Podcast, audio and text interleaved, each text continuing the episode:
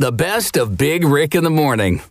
Corbin, good morning. How are you? Good, thank you. Hey, thanks for joining us. Uh, it's a pleasure to talk to you. Uh, you know, I was a big fan of your work on LA Law and Psych. Um, I didn't realize this till I started reading more in depth into your bio, but you were also Roger Dorn on one of my favorite movies, Major League. I I, I don't know why I didn't put two and two together, but uh, talk about that movie a little bit. Could we make that movie now in 2020? Could we get away with it? Um, well, absolutely. Um, I think you know that movie's 30 years old. I think one of the reasons it resonates for so long and would work again today, especially today. Um, you know, yeah, it was a funny movie and it's got a good story about you know uh, a lot of laughs and all that. But at the core of it, what, it, what people I don't even know if they know they're being subliminally hit with this.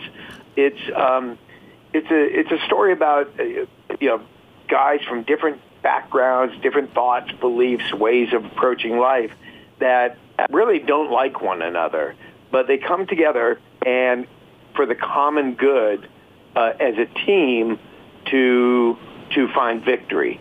Uh, man, if that isn't clear today, I don't know what is. You know, um, yeah. You know, uh, they reach across the aisle, as it were. So I think yes, the movie. Yeah, I think it could be made again. I think it resonates.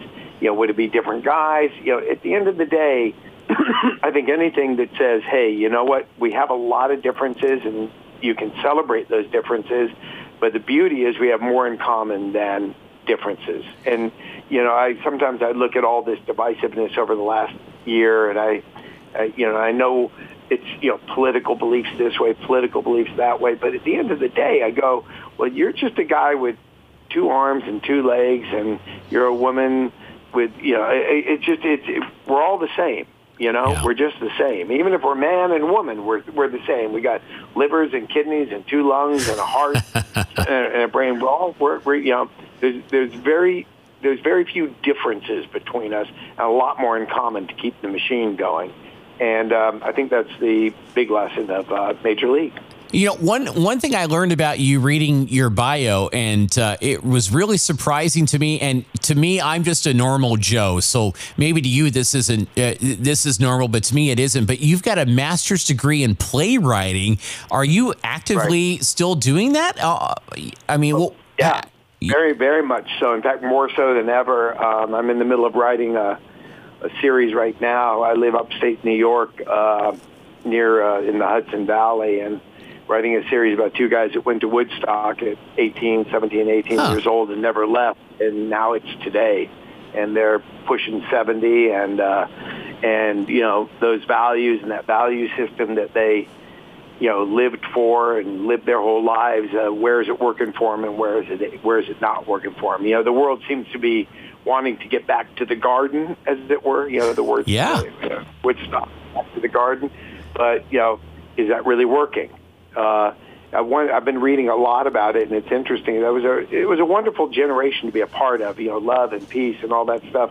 The one fault of the generation is that nobody came out of it and led it. Um, you know, and that's why it never fully succeeded because hmm.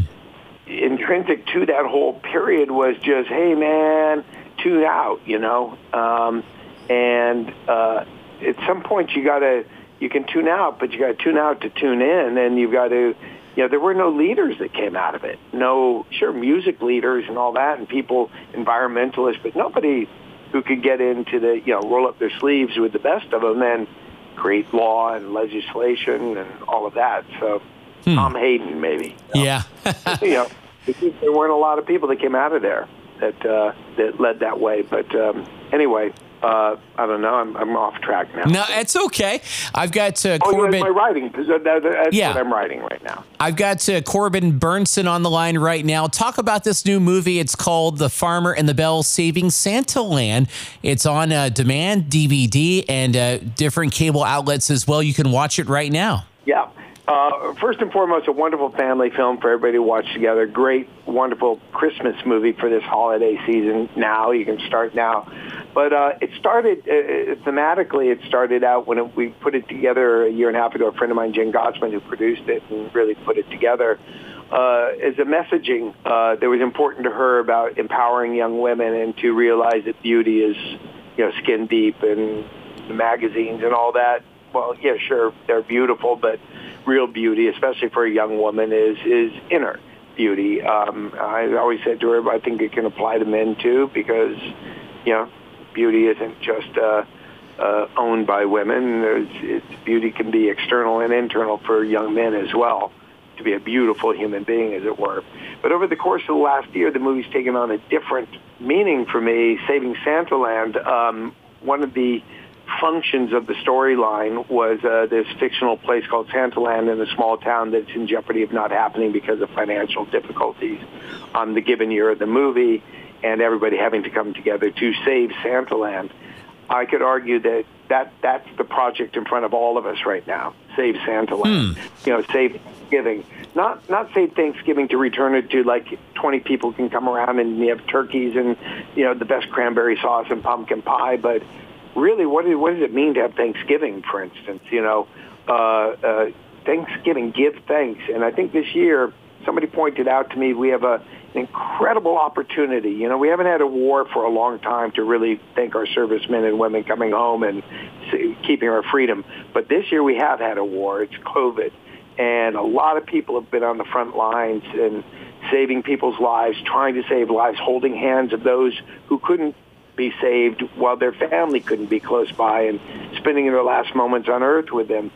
Um, postal workers, people at grocery stores who, who sat there and still took care of things for us. You know, a lot of people got sick. And I think we can, uh, I think this is a year we can give thanks.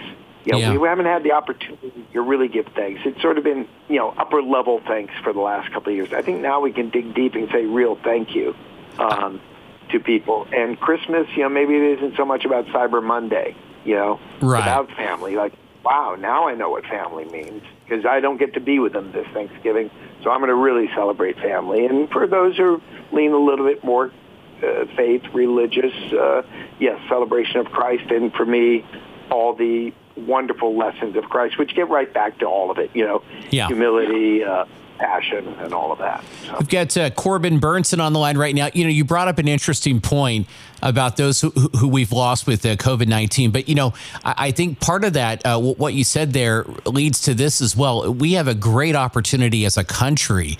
Uh, this year, in particular, to get back to the family dynamic of Thanksgiving. Would you agree with that? Yeah, absolutely. I mean, you know, we do because the real the real dynamic though i mean I, I, I just would argue you know we've had thanksgiving we, we've taken thanksgiving for granted if you were if you will mm-hmm. and this year you know if, if it's just about turkey and cranberry sauce okay that's fine it's fun yeah sure it feels good to be a family but it's got to be something more man i think if this learn this year we've learned if nothing else we know who we are we know who we're we know where our divisions are we know where they we know where the lines are. We're really clear. In fact, we're 50-50. This election has pretty much shown us we are this side and that side. Well, now it's time to blur those lines. It's time to you know, one of if you go back to this movie I did Major League, one of my favorite moments in Major League uh, about this group of misfits, all different thoughts and opinions come together as a team to win,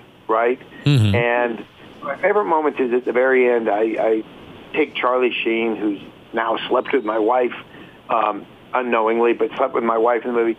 I we win this championship. I slug him in the face. He goes down, uh, uh, and then I pick them up and I hug them. Yeah, and I think that's where I'm at right now. Sounds like my family. yeah.